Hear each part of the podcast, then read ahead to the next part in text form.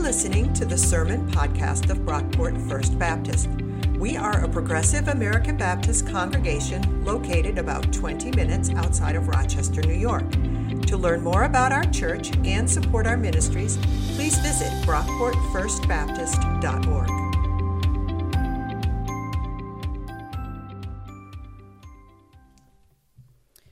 Today's scripture reading is from Matthew 6, verses 19 through 34. Do not store up for yourselves treasures on earth, where moth and rust consume, and where thieves break in and steal. But store up for yourselves treasures in heaven, where neither moth nor rust consumes, and where thieves do not break in and steal. For where your treasure is, there your heart will also be. The eye is the lamp of the body. So if your eye is healthy, your whole body will be full of light. But if your eye is unhealthy, your whole body will be full of darkness. If then the light in you is darkness, how great is the darkness? No one can serve two masters, for a slave will either hate the one and love the other, or be devoted to the one and despise the other. You cannot serve God and wealth. Therefore, I tell you, do not worry about your life, what you will eat or what you will drink, or about your body, what you will wear. Is not life more than food, and the body more than clothing? Look at the birds of the air.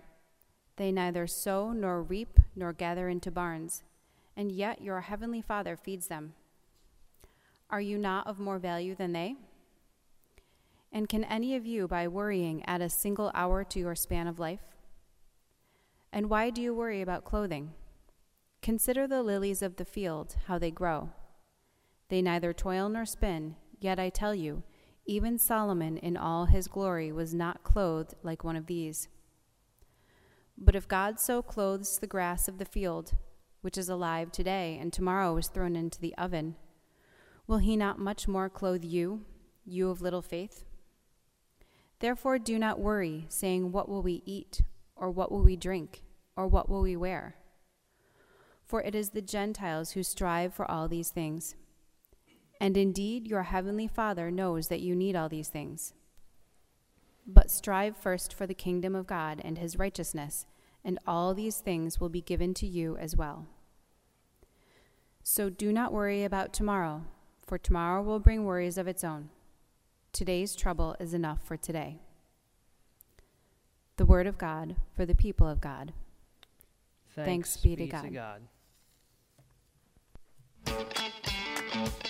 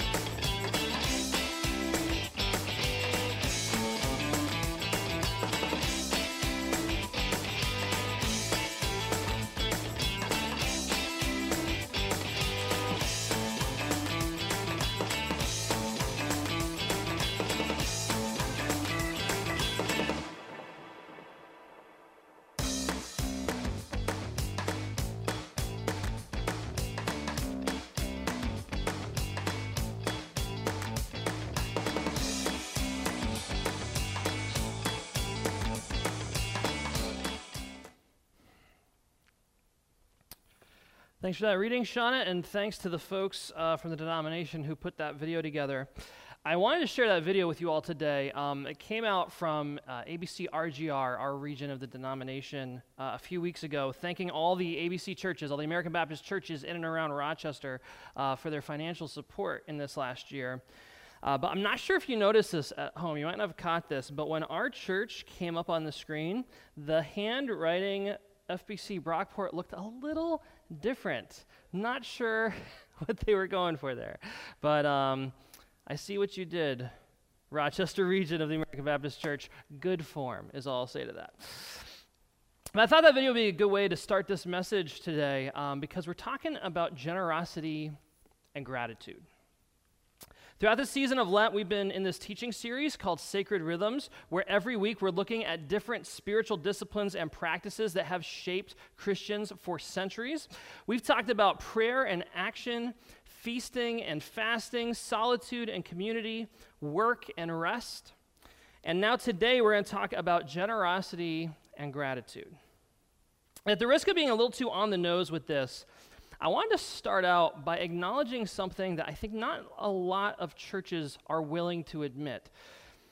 But when we talk about these topics, especially generosity, when churches teach their people to be generous, that's like inherently self serving, right? Like, can we name that up front? This church, like any other 501c3, depends on generosity to exist. We wouldn't be able to function, keep the doors open, without the generosity of those of you in the congregation who support the work of this church. Thank you, by the way. I don't think we can say thank you enough. But how do we keep a conversation about generosity in a church from becoming cynical? Like, how do we keep this from being just like another self serving sermon about how you should give money to the church? I think the answer is actually right in line with the theme of this series, and it lies at getting at the foundation of why these practices, practices like generosity and gratitude, are so important to begin with. The early church, the New Testament church, was not dependent on the generosity of its members. Not really. The first Christians gave to each other. They made sure everyone had their needs met, but there wasn't like a big ecclesial structure to support. You didn't have a professional clergy class. Paul was a tent maker, uh, Jesus was a carpenter. But the New Testament still talks a lot about generosity and gratitude. The temple system in the Old Testament didn't depend on the generosity of people either. It was supported through more of a tax system, but the Old Testament still holds up generosity and gratitude as these critical virtues of God's people. And I think the fundamental reason for that, the core spiritual fruit or the goal of these practices, is to push back against a culture of scarcity. Every economic system in history has been built on the assumption of scarcity. We have finite resources. There's not enough to go around, so how do we make sure we don't run out? That's what most economic systems ask. That's like the foundational question. Capitalism manages scarcity through the market. Socialism does it through the state feudalism in medieval Europe, um, the imperialistic economy of ancient Rome, all these economic systems function on a basic assumption of scarcity, an assumption which Scripture rejects outright.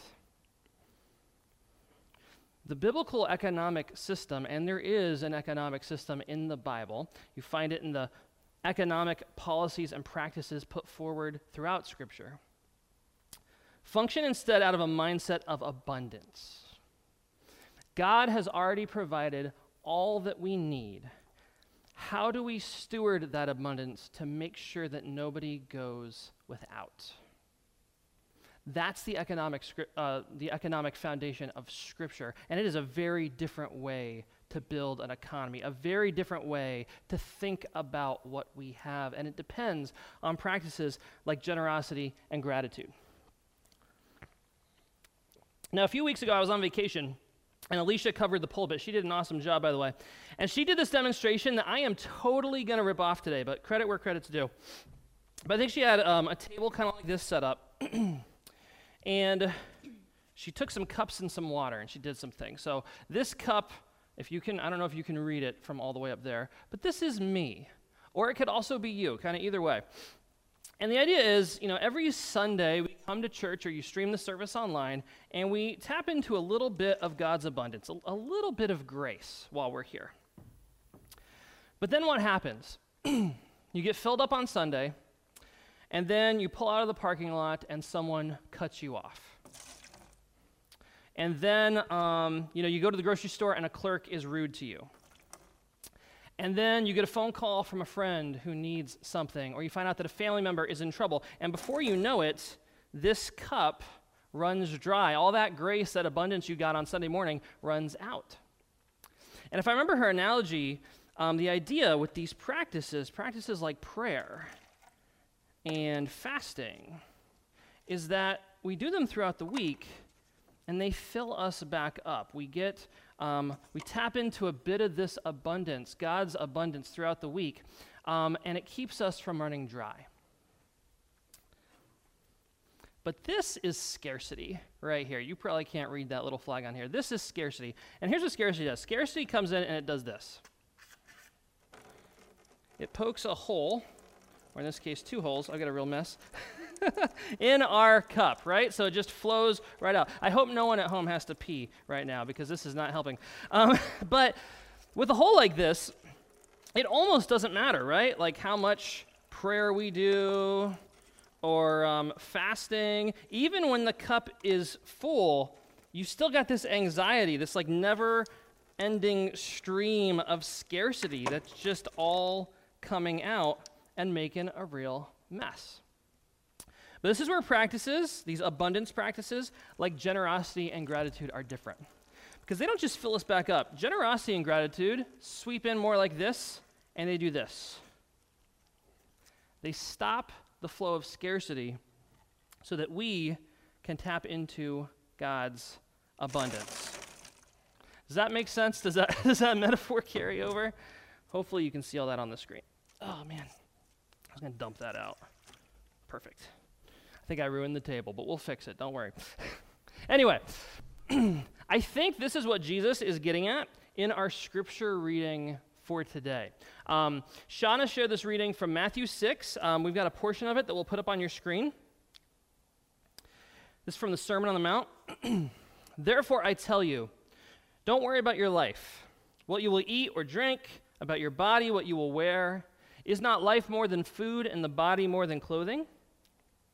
Look at the birds of the air. They neither sow nor reap nor gather into barns, and yet your heavenly Father feeds them. Consider the lilies of the field, how they grow. They neither toil nor spin. Yet I tell you, even Solomon in all his glory was not clothed like one of these. But if God so clothes the grass of the field, which is alive today and tomorrow is thrown in the oven, will God not much more clothe you? Growing up in church, I must have heard this teaching at least like a dozen times, and it always came off as shallow to me. Like, don't worry. That's easy for Jesus to say. He lived 2,000 years ago. He doesn't know what life is like today. What about, like, what about what I'm going through? What about people in, like, a village somewhere who don't have enough food? That is suffering. But Jesus is talking about economics here. He's not being naive or out of touch. He's prescribing a different way to live in the world, a different way to operate and relate to our possessions and our resources, the way of abundance. This scripture reading for today began with Jesus talking about money. If you back up all the way to verse 19, just a few sentences before this part about not worrying, you find this. Do not store up for yourselves treasures on earth where moth and rust consume and where thieves break, up, break in and steal, but store up for yourselves treasures in heaven. For where your treasure is, there your heart will be also. And then, right before we get to this part about worry, the verse right before it, verse 24, we get this famous line No one can serve two masters. For a slave will either hate the one and love the other, or be devoted to the one and despise the other. You cannot serve God and wealth. You cannot serve God and money, God and mammon, to quote the King James. Jesus isn't being naive here. He's not out of touch. He is prescribing a different way to live, a different economic system built on abundance rather than scarcity. There are so many forces in our society reinforcing this mindset of scarcity, so many voices in our head that are competing with this. Is there going to be enough? How are we going to pay this bill? The kids need shoes again. I don't know how we're going to make this work. We are so steeped in a culture of scarcity that even a little glimpse of abundance from Jesus, this guy who fed 5,000 people with a few loaves of bread and some fish, even that seems naive to us. The other day, I got in a debate with a friend of mine about the minimum wage. Um, and I don't really care what your personal view of the minimum wage is, it's neither here nor there. I think it should be a bit higher, but we can agree to disagree. That's fine. But this friend of mine who's a Christian, she said to me, Do you know how expensive a burger from McDonald's is going to be if the bum they pay to flip it makes 15 bucks an hour? That's scarcity. It's a lot of other things, but mainly the foundation of that, I think, is scarcity.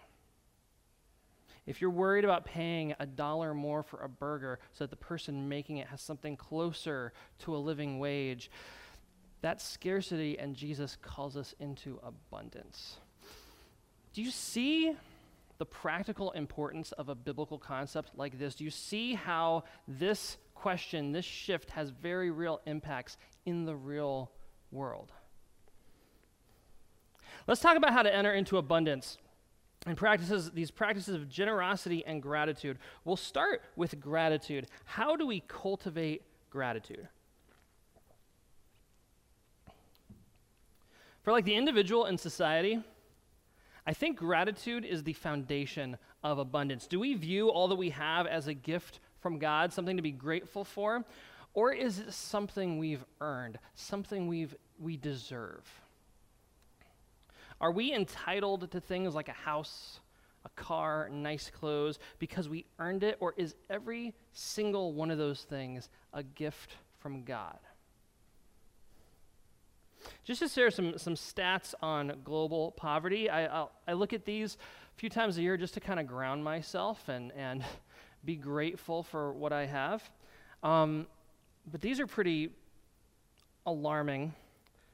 About half the world's population, more than 3 billion people, live on less than $2.50 a day. Every year, over a quarter of a million children under five die from preventable diseases. And the leading cause of premature death in the world isn't cancer or heart disease or even violence, it's malnutrition in 2021 we are incredibly blessed to have the things that we have. It almost feels like dumb luck that we were born in a place where we would be able to earn and accumulate the things that we have. This is why I think gratitude is so important. Now, there's a lot of ways we can practice gratitude. a popular one right now is to keep a gratitude journal. Uh, maybe you've heard of this. If you're someone who likes journaling, you've maybe done this before, and if not, this is a great option. The idea with a gratitude dur- journal, though, is you sit down every day and you write down three things that you're grateful for. That's it, pretty simple. It could be something that happened that day. It can be just like um, something that's on your heart, whatever you want, really. And this practice, this form of journaling, can be a fantastic catalyst for prayer. If you ever aren't sure what to pray, maybe start by, trying, by telling God what you're grateful for. That's the gratitude journal. Another like simple practical thing we can do to cultivate gratitude is surround ourselves with reminders of things we're grateful for. Uh, in my office here at church, I've got pictures all over the wall, art actually, from my kids. Um, when I record the videos at my desk for the first four, you usually see some of the art behind me. But whether it's like pictures of family members or gifts we were given or art from a three year old, if you want to cultivate gratitude, surround yourself with reminders of what you're grateful for. That's a really easy one. And one more practice I think we could do to cultivate gratitude if you're looking for options is writing thank you cards. When I was a kid, whenever I got like a gift or a present, my mom would always make me write a thank you card, and I hated it. But this is a practice that I have tried to keep going in adulthood with like limited su- success. But like we don't send letters anymore. We don't send cards very often. At least I don't, not other than like emails. It's been ages since I've like written or received an actual physical letter. But when we force ourselves to stop, sit down, take out a pen and a card or a piece of paper and actually write a thank you card, that is a practice that will, that will um, generate gratitude. It also generate a hand cramp, but mostly gratitude. It's also a really great surprise for the person who gets the card and will probably be grateful for it. So you have gratitude on top of gratitude, which is really necessary if we're going to push back on this culture of scarcity. Those are some gratitude practices this Lent. If you're, if you're looking to add something, some sort of a practice over these next few weeks, pick one of those and give it a try. But let's talk about the other pillar of abundance generosity. Once we acknowledge all that we have as a gift from God, the next logical step is to ask, how can I steward the abundance God has given me? How can I put my resources, my energy, my time, my capital, how can I put all of that to work for God in the world? For Christians, this usually includes supporting the work of a local church. That can look like giving, tithing, serving, volunteering our time as a Sunday school teacher or with a ministry like the gathering table. Ideally, it'd be like a combination of those things. But maybe you're not there yet. Maybe you're watching this service and you're not currently connected to a local church. I'm not sure why you'd give up an hour of your time on a Sunday morning to watch this, but we all have our quirks, so no judgment. But maybe you're not there. That is fine. The best way I've found to cultivate generosity, if you're not already part of a community, is to start by supporting something you are passionate about. And then let your generosity build naturally from there. What's a cause that speaks to your heart? What's a ministry or uh, a service to your community that you can get excited about and actually get behind? Something that you see and you say, I want to be part of that. I want to contribute to that. Start there and let your generosity flow. Maybe it's a local church. Maybe it's this church, maybe it's some other nonprofit or a charity.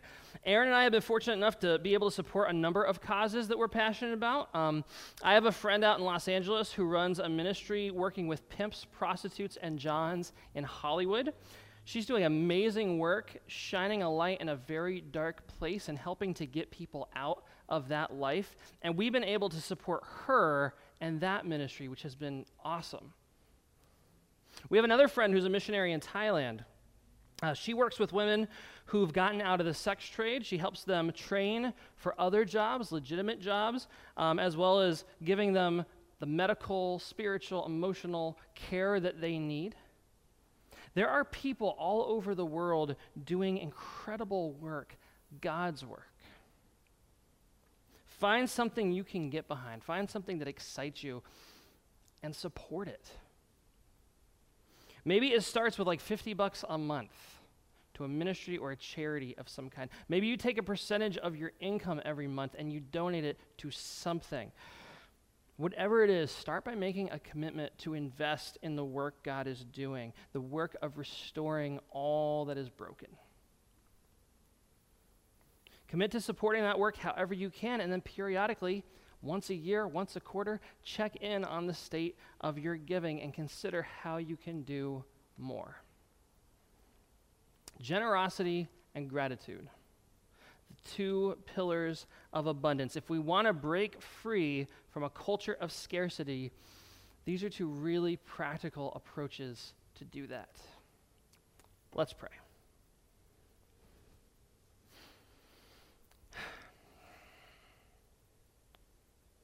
God, it's really tough in a culture of scarcity to live into your abundance. It's hard with all the forces that are working to convince us that we don't have enough, that we need more. It's hard to steward what you have given us. But God, we know that abundance is your will for us. And we thank you for practices like generosity and gratitude that return us to that truth. God, make us grateful for all we have received, every gift you've given us, and allow that gratitude to flow outward. Help us to be good stewards of what you have given us and to use it to do your work in the world. In Christ's name we pray. Amen.